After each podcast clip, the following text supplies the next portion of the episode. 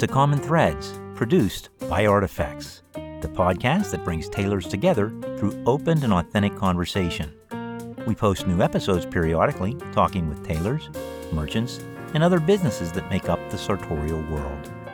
Make sure to visit our website at discoverartifacts.com and to follow us on Instagram and Facebook. Enjoy the show.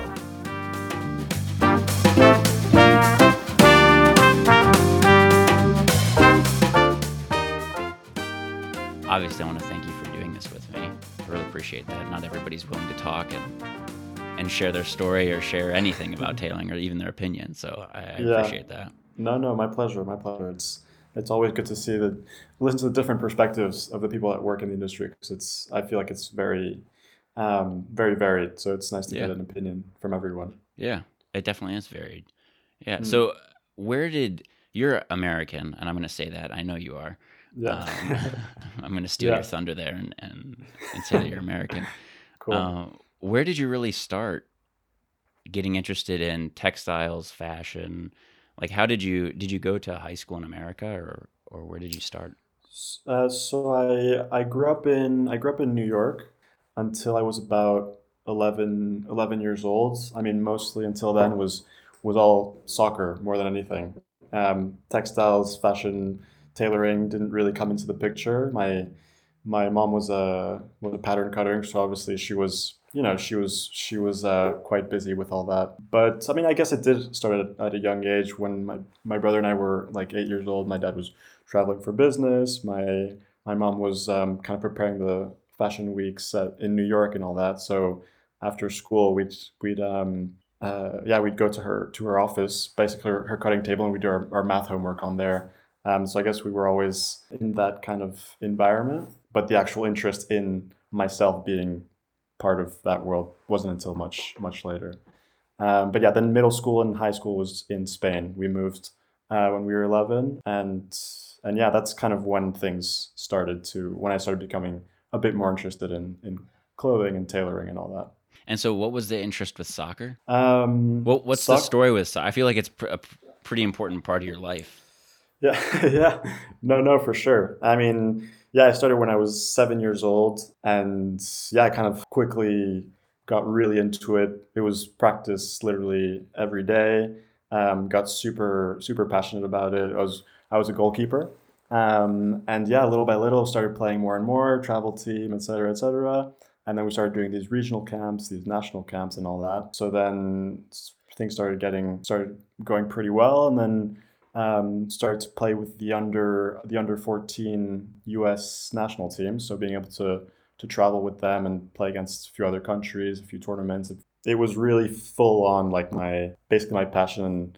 Um, then when we moved to to Spain, when we were when I well when I was 11, um, then I started then playing with uh, with Atletico Madrid's um, academy there, um, and it's still kind of on and off with the U.S. national team. I'd, they'd kind of fly me into to play some tournaments in the U.S. and in Mexico and all that. But yeah, then then um, yeah, little by little, I just we had our my mom's studio was the upstairs in our in our house in in Madrid. So I was kind of curious of what she was what she was doing up there. She had some fashion students that were there on weekends, so I just joined one um, one Saturday. Like, oh, I'd like to make you know a, a t-shirt, some jeans, simple stuff. And um, yeah, my mom was like, "Yeah, if you want to do that, you've got to learn pattern making, basically." So um, she taught me all the all the basics and yeah, kind of kind of the fundamentals, to be able to understand um, what what went behind making clothes, not just like you know getting on a machine and and just kind of doing whatever you feel was right. So doing it properly and doing it with the right seam allowances, on cutting on the grain, uh, what bias meant, all those all those things. And then I just started doing some alterations on my on my soccer jerseys, soccer training uh, uniforms for my for my um, teammates as well. And yeah, I kind of just progressed from there. That's pretty incredible, though. So saying that you were very involved in soccer seems like a bit of an understatement. Um, because it, it's when you get to that level, right? I mean, the U.S. national team, you're it's it's a job, and I don't want to say I'm not trying to say job with like a negative connotation, but it's a full time sort of commitment. Yeah, for sure. I mean, yeah, it's you're literally training every day. And then when when I was in in um, in Spain, if I was playing on Saturday, then uh, they needed a goalie on Sunday. I'd, I'd go on Sunday as well, and it was literally training every day. And then you had your preseason, so you know you were limited to a few weeks in summer, and you had to get back at it to get your um, yeah get the get the ball rolling again. And yeah, it was it was definitely a, a full time full time thing. And the I did like it in, in Spain because it was much more much more technical, I guess. So you were really working on precise footwork, um, you know, uh, more technique certain, driven. Yeah, definitely. Yeah, yeah. So the way that you dove, the way that you kicked the ball, the different ways that you could, you know, spin the ball so that it gave a certain effect, so that the player could receive it in a way that was, you know, better for that situation in the game. Yeah, just really small things, but that I enjoyed enjoyed a lot. Honestly, I didn't enjoy playing uh, playing full games as much as I did like training. So really working on the on the technical aspects and all that. But yeah, it was it was definitely a a big part of of my life. And I went back to the to the U.S. to to Boston to play um, to play D1. Uh, so again, full time uh, soccer every day, and um, yeah, it was a different style of play there, uh, much more physical. And being a goalkeeper, that was you know I was shorter and skinnier than all the other the other guys in the U.S. It was it was a bit uh, difficult, but you know, I had kind of you had to balance out with with what you had really. So yeah, it was. So you it balanced it out with technique, presumably, right? Yeah, yeah, like quick feed, um, reactions, and um, yeah, it was it was it was about trying to play your your your specialties that other people maybe didn't have. So it was definitely an experience, uh, a learning experience, but it also allowed me to um, continue my interest in fashion and tailoring at that time because I had a sewing machine in my dorm room. And again, the uniforms were coming out even larger in the US than in than in Spain. So um, I was taking in my you know those gray typical sweatpants, yeah. right? Um, they were huge on me, so I just started to taper them a little bit, taking the waist, and then all my teammates were like, "Oh, like how'd you how how do those why do they look like that? They look they look super nice." And I was like, "Oh no no no, we're just like give me give me your give me yours and I'll and I'll do it for you." And then soon enough, I had like a pile of, you know, 10, 10 gray sweatpants on my table, just um, uh, hopefully all clean sweatpants. Doing alterations. Yeah, yeah, yeah. Hopefully, yeah. Um, but uh, but yeah, that was that was kind of the the start of it. And my coach found out. He was like, "Oh yeah, um, you know, I used to have a, a player on the team who now has his own like bespoke shop in New York. You should go check it out once you're um, you know, if you're around the city." and um, it was Kirk Miller's shop and Derek Miller's shop, uh, Miller's Oath. And basically, yeah, I just I went out there and I'd never really had a particular interest in tailoring, but it was kind of a, a way, a, a, some kind of tailoring that I that I was that I really liked, that I thought was kind of new, that wasn't just those boring boxy suits. So I was like, oh, that's that's kind of cool. And one summer, I just started interning there and discovered a whole whole new world of you know precision, of history, of of culture and all that. So I was like, wow, this is this is amazing. Like just one centimeter makes a huge difference, and knowing you know this whole craft that goes behind it was really eye opening. And I was like, you know what, I'm kind of I'm kind of into it. I'm gonna keep exploring it, see where it goes.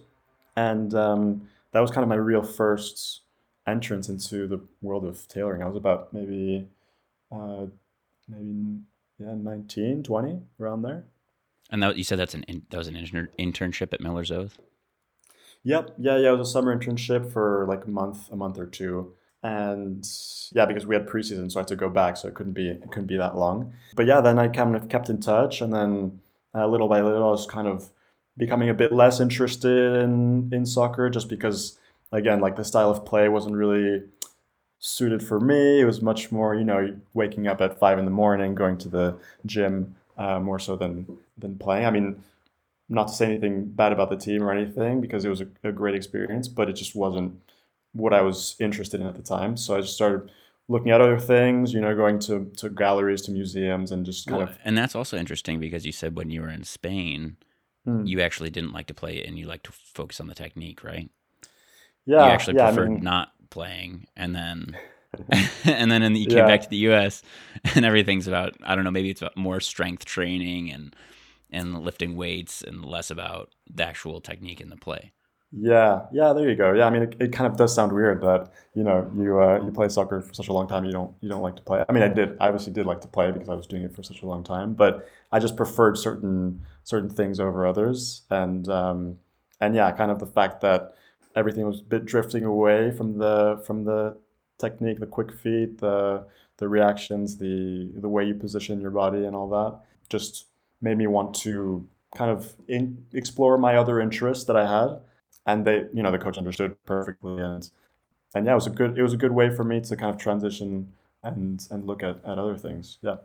That that sounds like it was a perfect transition. Because i was actually going to ask hearing you tell this story it's a pretty it's a pretty cool story you know to have that opportunity to to have the talent and then on top of that have the work ethic to continue developing that talent i think takes a lot and so i was thought you know hearing all that you know you're traveling everywhere flying in for games flying i don't know to spain i don't know what, what you're doing but going mm. to all mm-hmm. these training training camps and you know walking away from that is a big deal even if it's even if yeah. it's amicable or even if it's mm. you know like you said the coach understood even if he did understand I, I feel like that's a big deal for you what did you how was that leaving leaving yeah. something that you was a part of your life from such a young age and such a big part yeah, yeah, no, it's true. It was, it was a. I mean, in the moment that you're, you know, you you know, you're full of interest and you're. I'm super, I guess, super curious as a as a person. So it was kind of like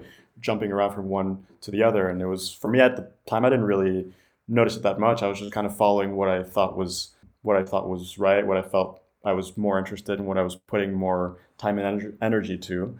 So so yeah, I mean, it was it was a big change. Um, but at the same time, I don't know. I just it it was it was quite a quite an easy easy transition just because I already had all this I guess curiosity and, and questions that I had been accumulating I guess from the past from experiences at Miller's Oath or at other other tailors and just visiting some shops and doing some research and all that. And I was like, oh, this is a whole world out there to continue exploring. So I guess that dedication and time that was put into all the practice and soccer and all that um, was just that energy was going to another another place, right? So it didn't really feel like it was an abrupt stop or close. It was just kind of a continuation, I guess. Yeah, sort of an energy follows thought type of type of deal. Yeah. Your mind was drifting in that direction. Maybe not drifting, but going in that yeah. direction. And... Yeah, yeah, yeah, for sure. Yeah, I was definitely drifting at some points, but yeah, yeah, yeah, definitely. yeah, yeah, exactly. Very cool. So what happened what happened next? So you had that internship at Miller's Oath. You got to know the mm-hmm. guys there, and then yeah. where? How did you continue? Um, after that, the summer after that one, I um, I actually did another internship at Paul Stewart, also in in New York, and it was a very different style. Miller's Oath is very much like a family owned, super casual kind of vibe, and then Stewart was a bit more, you know, a bit more corporate, a bit more I wouldn't say rigid, but there were other other things that you were learning um, in an environment like that. So um, yeah, I guess in addition, to... you were learning other things in addition to what you were learning before, or other things like different things. Um, I'd I'd probably say I'd probably say both. Um, I mean, I was able to to really see. I was within the made to measure and and bespoke department, so we were kind of there supervising how Mm, the head of bespoke tailoring was fitting the clients and um, how he was dressing them, the way that um, that he spoke, because it was it was a bit of a more formal attitude.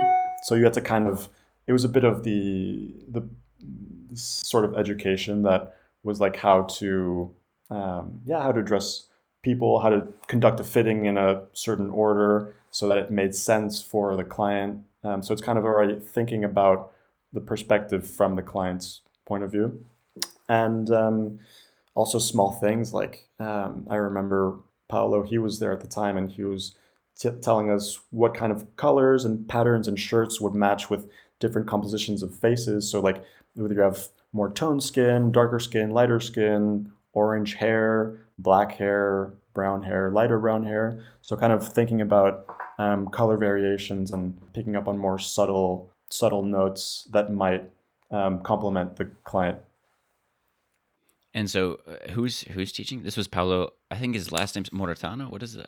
Yeah, Paolo Martorano. Martorano. Yeah. Okay. So it was him and, and Mark Ricken that were there at the at the custom department, and basically, I was the it was the two of them taking taking orders, and and I was there kind of helping out however I could, whether it was preparing it for the you know for the buttonholes or just kind of getting some operations done in, in the shop, uh, running around a bit. Um, it was just kind of more about the experience of seeing how a business like that works more than the hmm. actual craft behind it.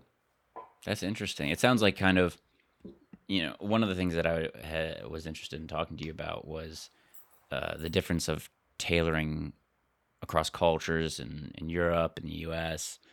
And it seems like in New York, I'm well, and I don't want to put words in your mouth or anything. I obviously want to know what you have to say, but it seems like um, there's sort of this almost like the Alan Flusser model.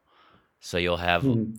and I don't mean that in a negative way either. I just mean you have those stylists, tailors, fitters. I'm not sure what you want to call them, um, who are really focused on the client. Like they're they're any need that the client has, whether they know that need or not, they're really focused on that. Just like what you're saying with like the skin tone, the hair color, all of that sort of thing. They zero in on those details. Is that something that you've kind of noticed um, yeah, I'd say yeah, I'd say so. I mean, I mean, I don't think I'd noticed that before before that experience. Um, to be honest, I hadn't really thought about it, but it did start to to make sense. Uh, I mean, you start noticing, starting to to look at colors a bit more a bit more in depth. Whether you know if it's for a shirt for a guy or whether it's you know in a museum or something, you're looking at a painting or something and seeing why does that make sense. You know, and you're seeing the color combinations and um, kind of contrast or tones or um, whatever it is, and kind of little insights like that makes you make you think um, a bit more about things in general. For me, it was a great experience, and I thought that was that was probably one of the things I took away most from that experience. I mean, you don't want to force it either, like saying like these are the rules and you have to stick to them. But you know, using that as a base, and then maybe you know playing off of that, or or at least referencing it every now and then. Yeah, well, and then also knowing the rules so you know how to break them too. I feel like that's a whole other side of things. Once you know them and you have that framework, you can kind of expand upon it exactly like you're saying. Yeah, yeah. So in a way, that was that was like that foundational yeah. education at Paul Stewart, and then after that, you know, um, after that, I went back to well, I was I was studying at BU at the time, and then I yeah, I graduated, and then I um, I thought that tailoring was it wasn't it wasn't boring, but I was getting just a bit you know, it was, it was a bit, a bit um, muted. Yeah, maybe a bit, a bit slow. Yeah. Okay. So I was like, you know what, maybe, maybe it's time to to try something else. Um, I'd done, I'd done an internship before all of these, um, all this tailoring with uh, within haute couture house in New York. So I was like, you know what, maybe I'll maybe go back to women's wear, see how I like it. Um, so I first spent, I first graduated and went to work as an assistant designer and kind of production manager in in a women's wear brand, kind of doing it's like, it was all kind of high end stuff, very simple silhouettes, really nice, um, kind of flowy, breezy kind of stuff with really nice silks and taffetas and all that. Um, and we were a small team, so I really got basically I was changing all the patterns from one season to the other. I was, I mean, not the base patterns, but kind of altering them so that we had new styles trying out different uh, fabrics, coordinating with the with the seamstresses, with the kind of head designer, um, assisting fittings and all that. So it was really super super eye opening as well, and I I liked it a lot, but it was just a bit. It was that was the opposite. It was extremely intense, where you're just literally not not breathing. So after a while, I was just like, this is this is uh, a bit too much. Um, so then I kind of went back to um, went back to tailoring um, at Miller's Oath, kind of working a bit more full time there, um, getting a bit more hands on, assisting the in shop tailor, kind of working with the tailors um, in and around New York and doing client fittings and, and all that stuff, getting a bit deeper into the tailoring world. Do you think college was important for you? Yeah, yeah, definitely. I mean, I studied I studied something that was not extremely related. Um, I studied first business, thinking that you know maybe there's some sort of you know, business of fashion or something. Maybe there's, you know, there's something that I like there. And then soon, two or three months later, I was like, no, this is definitely not uh, not for me. Uh, numbers is not well. Numbers, the way that they were presenting was not my my forte.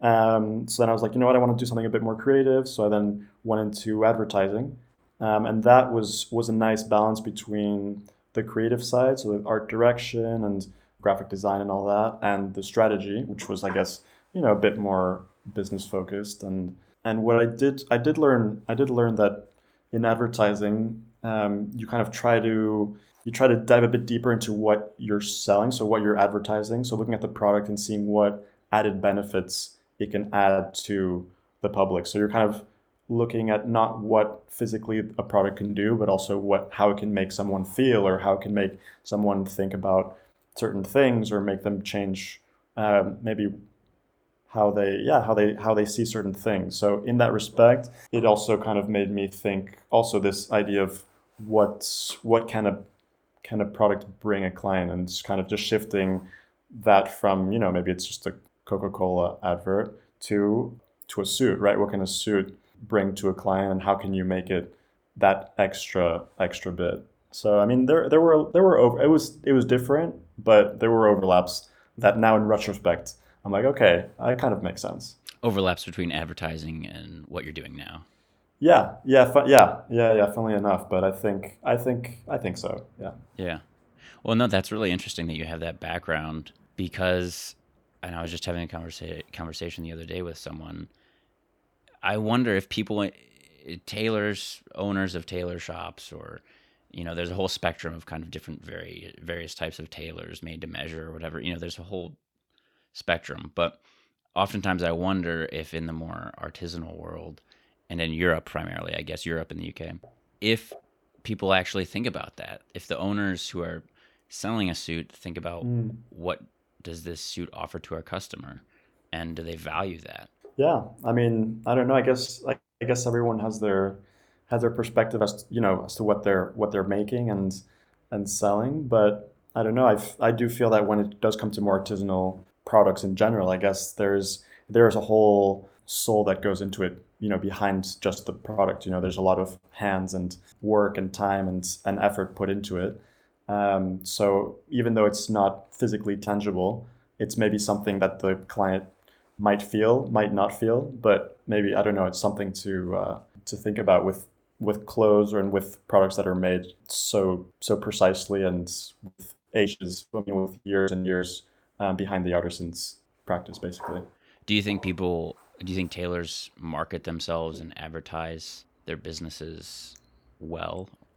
Um, I mean, I guess I don't know. I, I feel like it's um, I could also ask you more generally, how do you think advertising manifests itself in the tailoring world, or or if it does or not?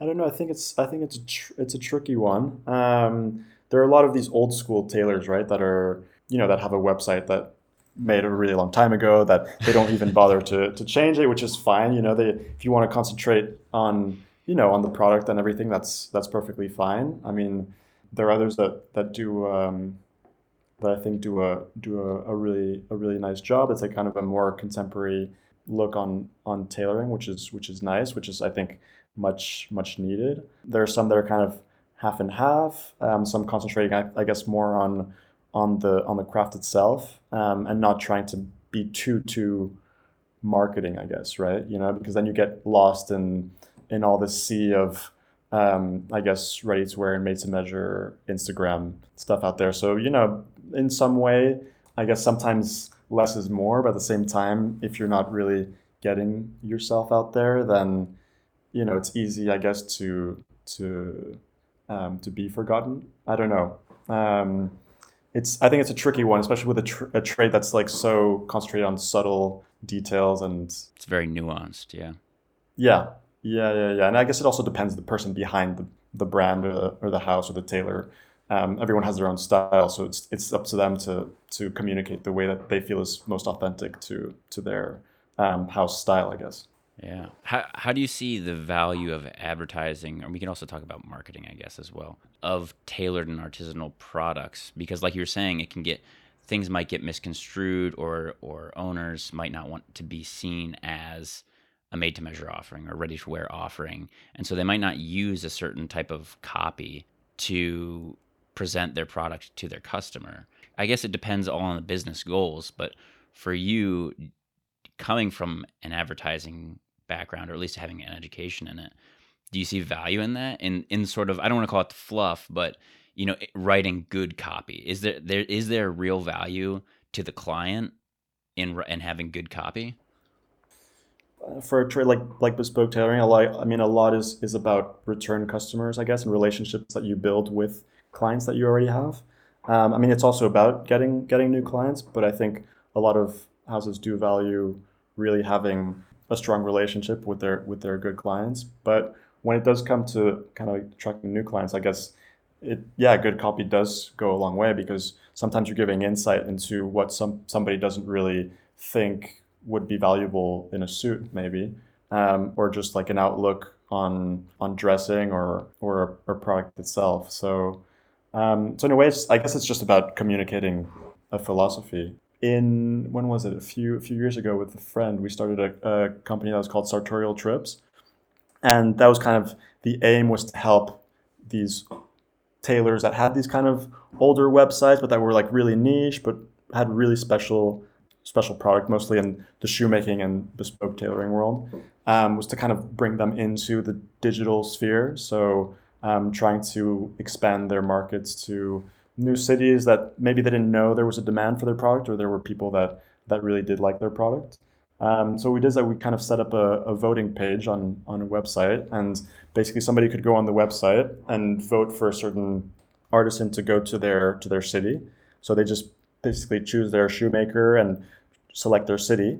Um, and then after there were like X amount of votes, say like 10, 10 votes from different people from the same city, then we kind of get in touch with the tailor, with the shoemaker, and just say, look, there are 10 people that are interested in in you going to their city to do a to do a trunk show. So, you know, we then kind of talk about terms to see if maybe if 10 was enough, maybe, you know, they wanted a bit more to be sure. And um, and then we kind of start to talk about organizing a trunk show in that city. And some tailors were super, super for it because they didn't really know. They'd never really gone to that city. And all of a sudden they were like, okay, that could be an interesting um, path for, for our business. So um, we kind of ended up hosting a few trunk shows and mostly in, in, uh, in Paris and San Francisco.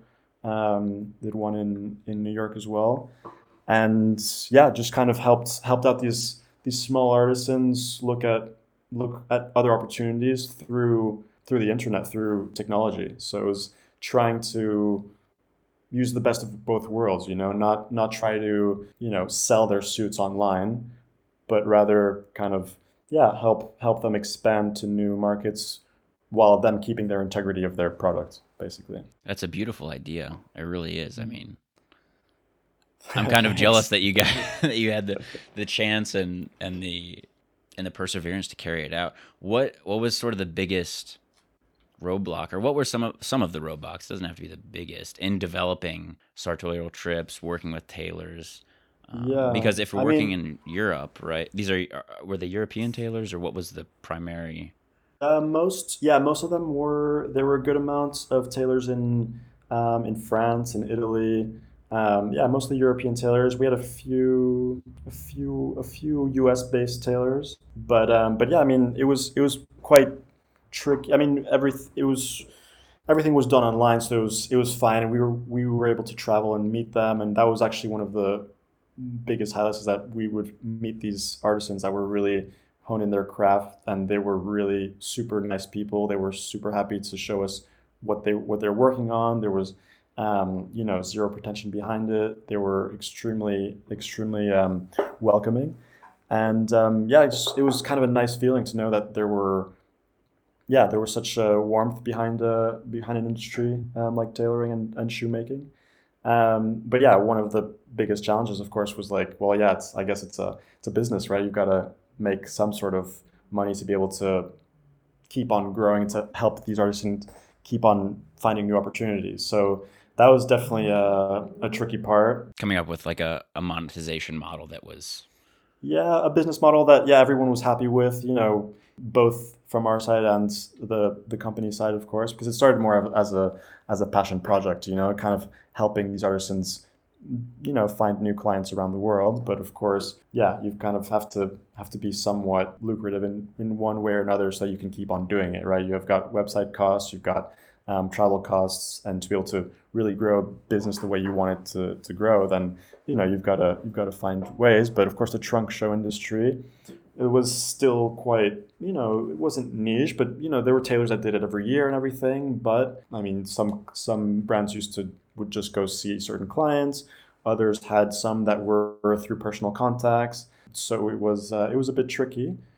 But um, but again, it was it was a great experience that really um, I was able to meet some amazing tailors and see their work firsthand. So yeah, beautiful experience.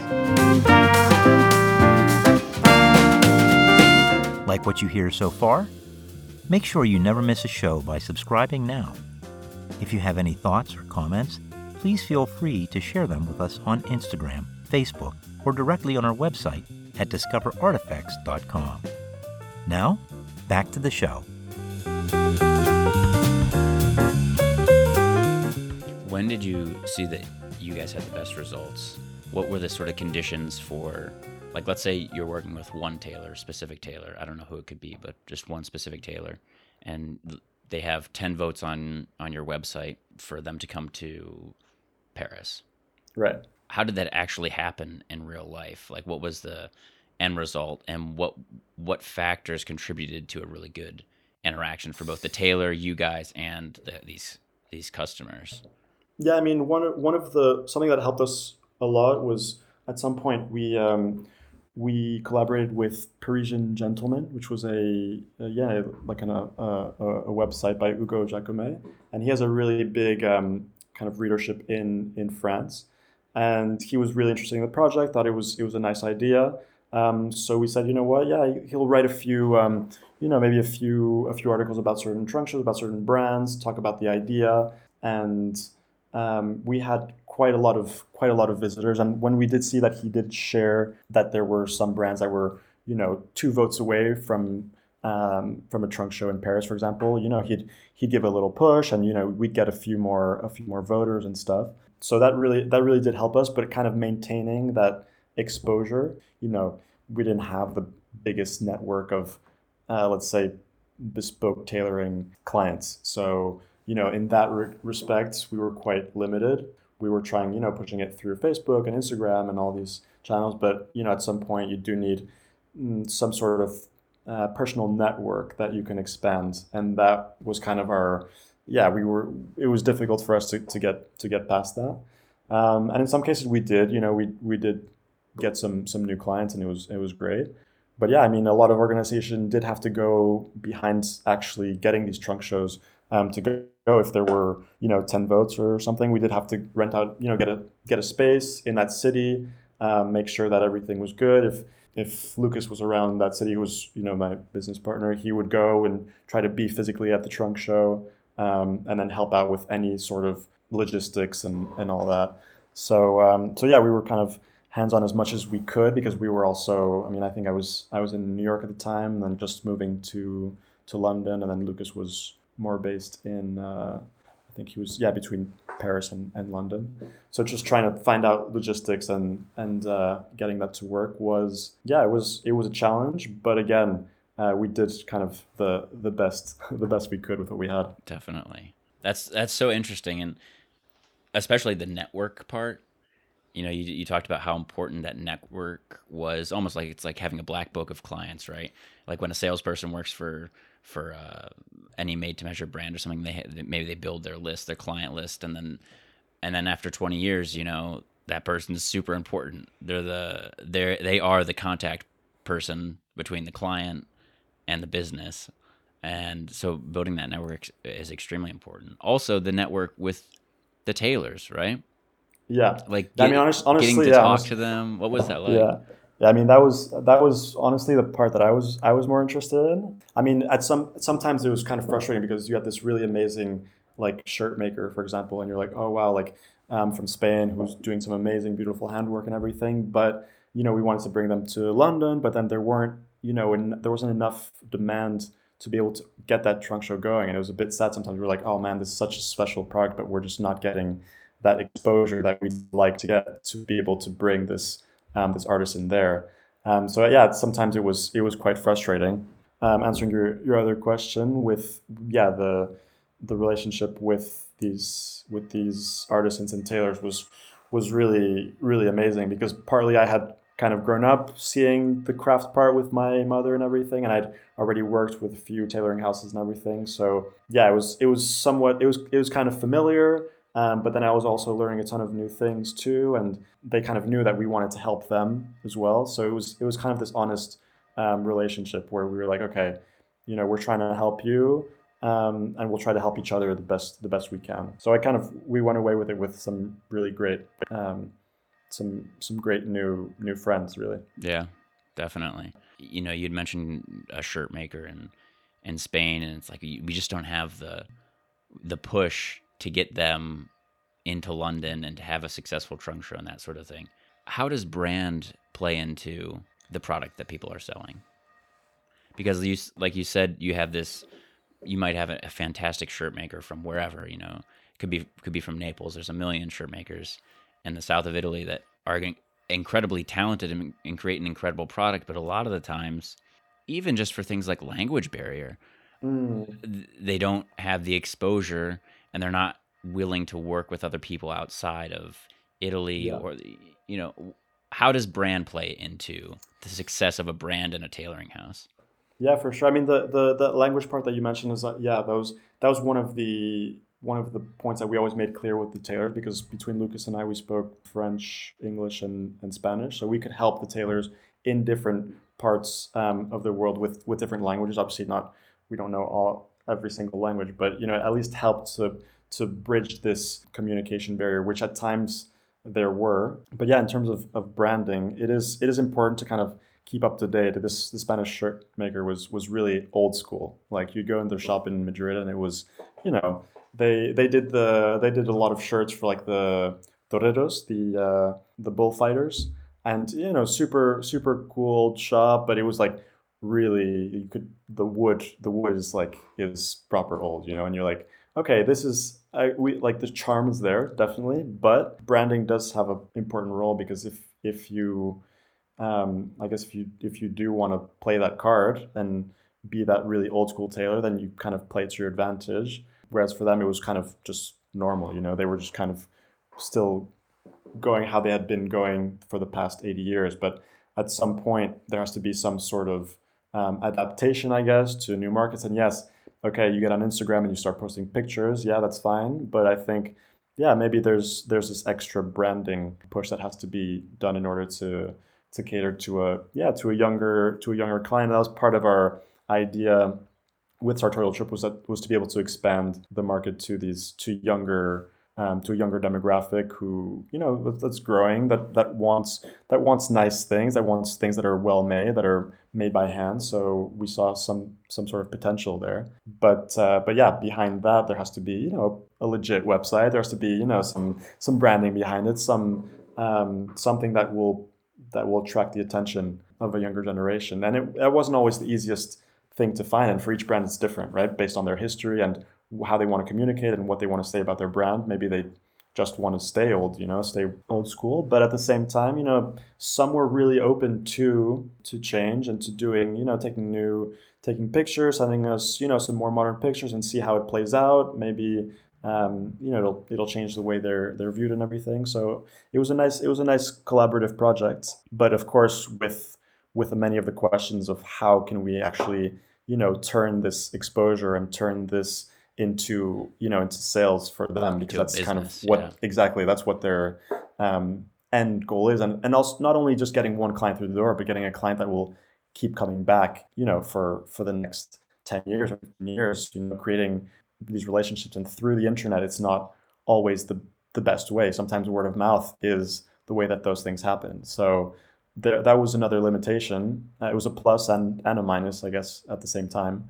But that kind of did open our eyes to the to the challenges of a traditional kind of quote unquote old school craft craft industry like like tailoring definitely we, we kind of got off on sartorial trips which is a great topic i want to go back a little bit to kind of you were out of college to your to your personal story, right? Um, you were out of college and you said things were a bit slow in tailoring. What do you mean by the tailoring things? It, it was slow. What does that mean? I wouldn't say that it was slow, but it was maybe the there was a part of creativity that wasn't that wasn't there for me. Maybe um, I don't know if it's if whether it was in you know the experimenting with pattern making, better experimenting with cutting, and you know in tailoring you kind of have the way that I guess men men dress in tailoring is that you've got this and the point of bespoke tailoring is you've got this great block, right? You've got this pattern that's developed just for you, and then you kind of tweak it with maybe you know a soft shoulder, a more structured shoulder. You convert that into a coat. You know, you make a vest out of it, and you can you can play around with that. But that it's still quite quite traditional, right? It's quite it's the suit hasn't varied very much. So I was kind of interested also in you know experimenting with with other things, trying trying new yeah new silhouettes um, new details trying to explore yeah also also different kinds of, of fabric too. And then I'd kind of noticed that in each tailoring house you end up seeing the same fabric books right? And i was like oh well okay that's that's kind of i mean yeah you can go to one for their house style and to the other to the other because you just prefer the person there right? Um, and that's fine but um, after a while it's kind of like well what you know what can you do to to maybe make things a bit a bit different. And in and in women's wear, of course, I mean that's kind of the the opposite. Women shop extremely differently. What when they wear something, it's it's about how they feel. It's about proportions. About silhouette. It's about how they're seen by the public as well. There's a lot of different elements that go into it that aren't as you know it's it's not one centimeter that's going to make a change maybe it's a it's it's much more maybe it's it's sleeves maybe it's no sleeves maybe it's you know 10 centimeters maybe it's just a different kind of fabric in the same patterns so it's it's more about experimenting and it's about more feeling i guess and then with tailoring i guess it, it was much more not mathematical but much more precise right you kind of can go down the rabbit hole of like oh like that sleeve length is just like it's a quarter inch off which you know is, is good to see but at the same time you're like okay you know maybe there's something that's you know a bit more creatively uh, stimulating than that. And it's it's not only it's not only in women's wear, but you know, it's it's just I guess thinking more broadly. How do you think a creative tailoring house would exist today? I think probably integrating a ton of different ideas, methodologies, techniques from other industries. Um, so kind of meshing different, yeah, different crafts, different approaches, um, whether it's through cut, whether it's through making, whether it's through fabrics, whether it's through even like branding and marketing or, you know, the concept behind a tailor or something. So I think it has to do with, yeah, bringing in bringing in elements from different industries. Um, I mean, I don't know exactly what what this, what the definition would be, but maybe that's a starting point. You know, trying to trying to experiment with different ways of of doing things and um, of course, there's an overall aesthetic, and there's there's a liking, and you know that's that that a certain house has. But I don't know. I think maybe that's that's a good starting point. Would you maybe put a little bit more influence from the fashion industry? I know I've spoken with tailors and and saying fashion in a tailoring house sometimes I don't know. You'll. It seems like somebody's going to hit you in the head with an iron. And you think like, you know, there are trends. You know, even yeah. in menswear, you know mm. trousers get wider trousers get slimmer but there's still trends so I, you know i personally wouldn't say that you can completely ignore fashion because the consumer the client wants to be viewed in a certain way and that coincides that that way they want to be viewed has to match to some degree with with fashion and current trends yeah yeah for sure i mean like you said there's there's definitely you know i guess micro trends within within yeah, tailoring that are maybe not as as visible as the trends on the runway um, every you know every season. But um, but it's true that you know I guess people want to to be able to you know be part of society i guess wear clothing that is somewhat that is relevant i guess within their within their their environment so i guess that plays a, a role as well depending on what your work is or or yeah who you who you're surrounded by and what your interests are um, that has a lot to do with with the personal, I guess, um, interaction between a tailor and the, and the client as well. So sometimes we saw at Miller's Oath, for example, that there were some some guys that would come in and were like, you know what, I really love a really nice tailored suit, but you know, if I wear that, like I don't know, I'd feel super out of place. So it was kind of about developing maybe new jackets, slightly, you know, maybe a bit a bit cropped, a bit asymmetric, trying trying a few little different things that was within, you know, what what we could do, but still being open-minded as to what the word bespoke meant, right? It doesn't necessarily have to be a, a three-piece suit. What does the word bespoke mean? Um, bespoke, I mean, it's yeah, it's made for, I guess, I mean, I'm sure some people know the exact definition, but I think I honestly I couldn't tell you the exact definition. I don't know what the exact definition I don't know. is. I guess it's yeah, made by made for made for somebody, right? So so yeah, in that in that regards, I guess it's just over time, it's been associated with tailoring because I don't know to be honest, I don't know the the whole history of tailoring, but um, but well, yeah, it has a pretty rich history in, in the UK. The word bespoke, but I was curious to ask you because of the usage of bespoke today. Like you can get bespoke coffee. You can get. It's almost like that Yeah. word is has been plastered everywhere.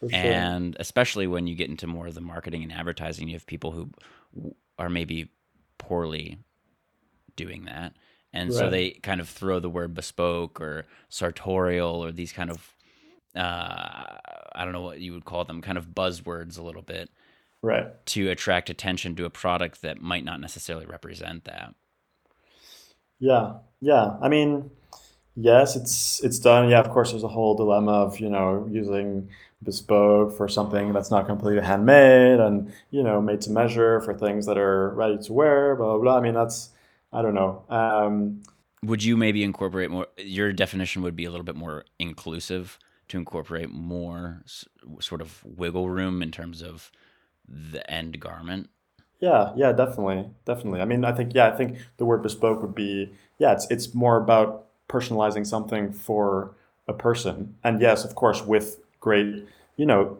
skill and handcraft behind it. But yeah, it doesn't necessarily mean, you know, some things have to be done by machine as well. You know, it's not like you've got to limit yourself just to just to hand handmade things because at the end of the day there are some complicated seams and things that might you know that might go outside of the out of the the realm of bespoke tailoring but that could still be you know really functional and really cool as well Well, yeah, and then I, now what's coming to mind is your mother and sort of your familiarity with uh, haute couture houses. It's like, so what do you do in haute couture house? Because that, in theory, is is like the pinnacle of garment construction and make and design and pattern making. right How, so how would you kind of uh, bring that into the conversation with the word bespoke and what that means and handmade and Yeah. machine and all that? Yeah, no, I mean, haute couture is is, is basically bespoke, but for for women's. Um, so it's really sculpting around the body, and it does have to do a lot with yeah, different seams and pleats and um, different layers of fabrics, and um, it has this luxurious connotation to it as well. But but yeah, I mean, you have houses today that um, that are completely blending um, the tailoring side of the of the of the house with the more flu, the more draping um, side of it, because they want to create some um, some some hybrids of, of the two worlds, and there are some that still kind of keep it keep it separate. You know, they want the uh, the people that are best at what they do, and then of course, you know, they they alter it and tweak it with the head designers and everything. But that's I think where things can get interesting. You know, where when you're blending again these these two different fields within an industry that are very different in approach to in construction and in and in cutting and seeing where where they can come together and of course it's extremely difficult because you need um, the expertise from from each side and the open-mindedness to be able to you know add or take away from certain parts of, of each of each quote unquote department. But yeah i mean you think of of uh, of guys like Haider Ackermann or and Muller Mister and um, Dries Van Noten and, and these guys and there's there's some interesting things there you know that, that you can integrate and that can be considered bespoke right? I mean I think it's it's just not about limiting yourself to to too much um, and keeping an, an open mind. So you said, you know, like haute is basically bespoke for women. Yeah uh, w- I kind of view that industry, the haute couture industry for women, as almost being subsidized by the ready to wear. You know, not everybody's buying an haute couture dress. They're not. Mm. You don't have thousands and thousands and thousands of clients to buy those pieces that are sold as works of art, quite literally. So, how do you think now bringing that into menswear, it's like, well, you just have the haute couture part for for a lot of brands, and then nowadays you'll see tailors who are who, who are fortunate enough and and cunning enough to to have a successful quote unquote haute couture brand for men. They will bring out a ready to wear line, or they'll bring out a made to measure line to kind of fill out the whole brand.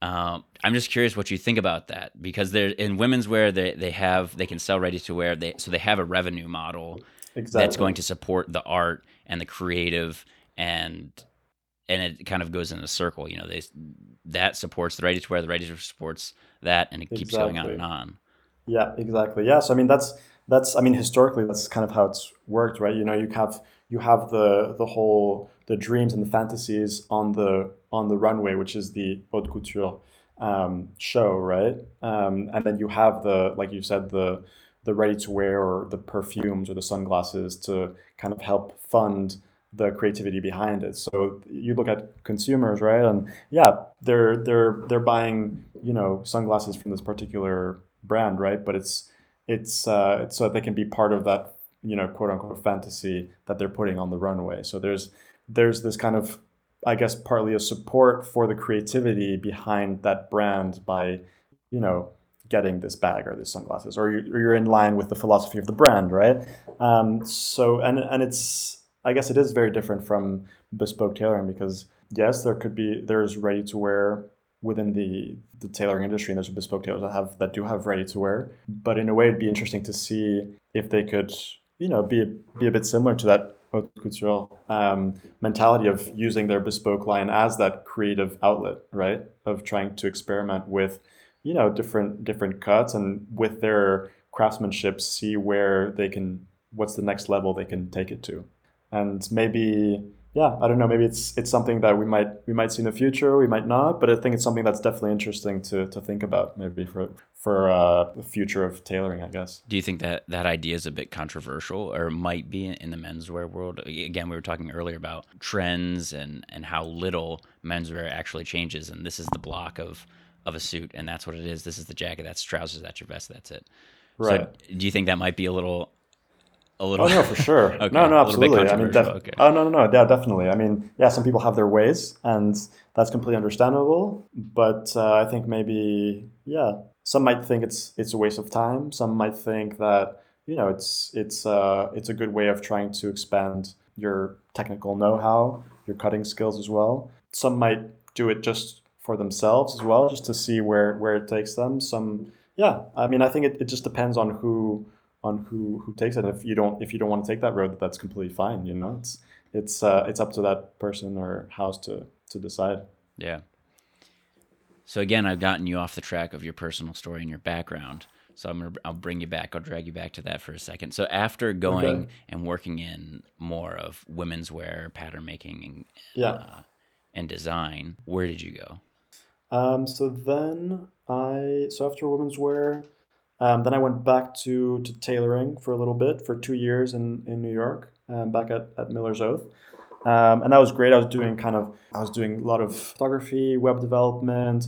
I was fitting clients. I was running, going to see the tailors, working on alterations. It was, yeah, we were only two, yeah, we were three, three guys at the shop. So it was kind of, you had to, you really had to Wear a lot of hats for sure. Exactly. Yeah. There you go. And uh, and then after that, I was like, okay, I've I'm kind of I really like the the crafts side behind it, right? And I'm I'm very interested, and I, I'd always been interested in the in the pattern cutting, in the making, and I'd seen my mom making since I was young, and I was like, you know what, I'm I'm a bit more interested in that side. I've done everything except for it, kind of leaving the the best for last.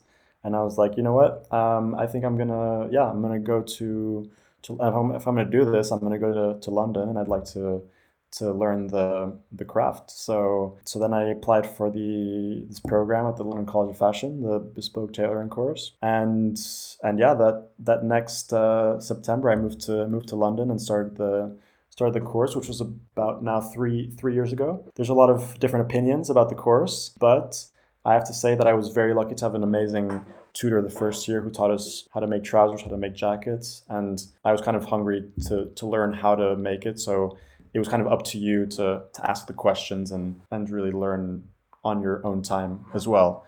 Um, and I was super lucky enough to, before even starting the course, um, I'd popped into to Thom Sweeney um, just because a, a friend in common had told me to, to go say hi to a, a Spanish tailor who's, who's at the bespoke um, department in, at Thom Sweeney. So just to, you know, see how we got there and all that. And um, we had a we had a nice talk, and um, he said, you know, we're actually looking for someone to start like you know next week.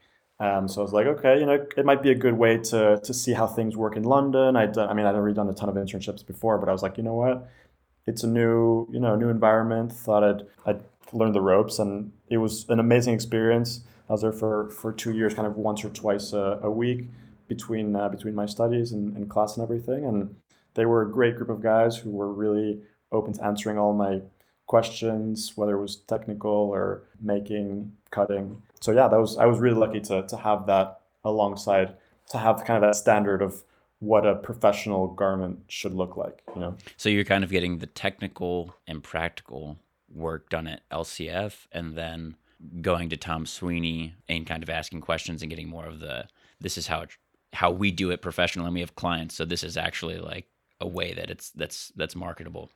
Exactly.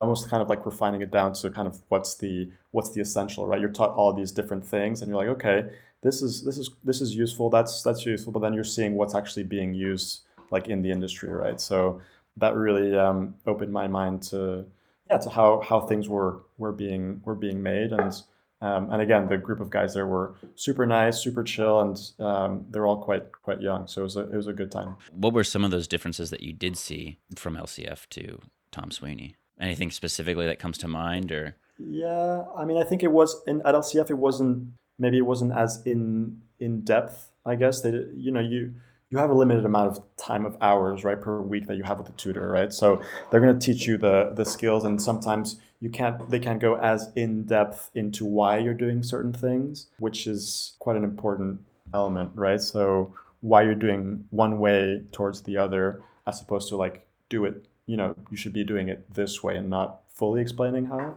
But then again it's it's really up to you to to then after class go and ask the tutor why not do it this way as opposed to that way? And they're like oh you know let me let me get back to you on that. And you know it's it's yeah it's like it depends depends on on the personal experience. But one thing that was great was that it gave me the time and the space to be able to um, to experiment to make mistakes to learn learn by making. And i think that was super important. Yeah do you feel like you would have gotten that learn by making experience if you had just tried to get a traditional apprenticeship I mean, I can't say I can't say firsthand, but I think that it was also really nice because I was I was also able to explore the creative side that you can integrate into tailoring. Um, so if you're doing a proper apprenticeship, you know, you're full on with the with the craft and all that. Maybe you don't have as much time to explore, you know, creative avenues that you can integrate into into tailoring. So at least like you know, I, I arrived at LCF and we had a there was a dye garden at the Mare Street campus in, in East London, and that was amazing because I had you know started to be interested in it a few you know a few months before, and I was like, okay, this is a great way I can keep on exploring this this whole world while also studying the craft. So that and I, I still do it today. So it's kind of been going in parallel, and I've been able to to work with one and integrate the other slowly. I mean slowly, but um, at the same time. Um, have the space again and the time to do it. So you've done a lot of traveling, and we already talked about that a little bit. How you, you went from grew up in New York, then moved to Spain, then you're back to New York, then I don't even know where. Now, where are you? now I'm in Spain. I'm back in Spain, in the south of Spain. Yeah. How have you seen uh, the cultures that you've been exposed to change you, and how they how have they impacted you, both linguistically, uh, personally and professionally? I think um, I think I think personally, I mean each each language whenever you speak a I mean whenever you're speaking a different language, I feel like it's a different it's a different perspective, and that kind of opens your mind to different ways of.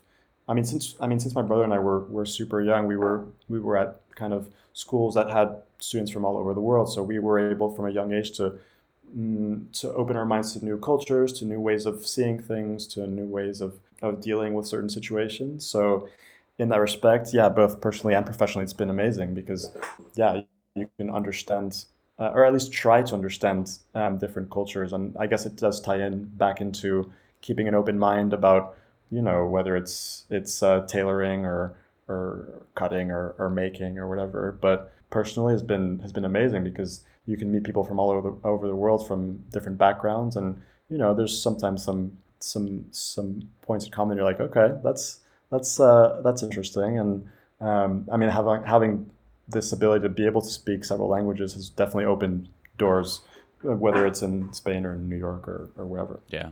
So where do you see yourself, Alex, in the next couple of years here? um, oh man. I don't want to. Well- I don't want to put you only in one country because it seems Yeah. like maybe maybe you'll be in three. But in September, October, I'll be moving. I'm leaving. I'm leaving Spain because I'm here for a, for a nine month grant. So I'll be ending, and then I have to go back to London to finish off my last um, my last term at LCF in January. So in June, I'll I'll finally graduate, and then um, and then after, I've I mean I've been trying to think about it, but it's. Uh, it's a bit difficult to see how things are gonna are moving with the situation as well. Definitely want to want to stay in, in Europe a little bit a little bit longer, whether it's you know working with uh, with a tailor, but also kind of exploring that creative side as well, continuing with natural dyes and with with scents and all that. I don't I really can't tell you anything concrete because I'll have to see in, in June how things are, um, and then and then we'll see. But short term plan, yeah, finish up in Spain here, do a bit of traveling, a bit of relaxing, and then go back to London to get that that degree. we'll we'll definitely have to talk. We'll have to do another podcast talking about what you're doing right now because for you know Yeah. people obviously we obviously didn't go into that, uh, but it's a a huge subject. You're on a grant right now. We're able to do research and produce dyes, which is it's an extremely interesting subject that I think if I got you started on it, we could talk for another hour. and a half. yeah, yeah, yeah. No, I just got back from uh, yeah from Vienna two days ago to to be able to work with different labs, you know, with 3D printing, with new technologies to offer more sustainable solutions um, for the fashion industry. But yeah, like you said, it's that's for uh, for a whole other conversation, I think. Well, all right. Well, Alex, I, again, thank you so much for taking the time to do this call with me. We're on opposite ends of the world, and so it's it's it's a lot to get things organized and set up, and, and I really appreciate you doing that. Yeah, no, no, my pleasure. Yeah, thanks for thanks for having me. It's yeah, it's nice to be able to think and to to hear about other people's opinions when it comes to tailoring as well. So um, I'm I'm all for it.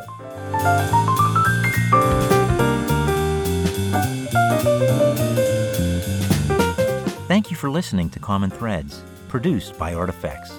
Make sure to visit our website at discoverartifacts.com and subscribe to the podcast so you'll never miss a show. While you're at it, if you found value in the show, we'd appreciate a rating. Or even better, if you'd simply share the show with a friend. Until next time.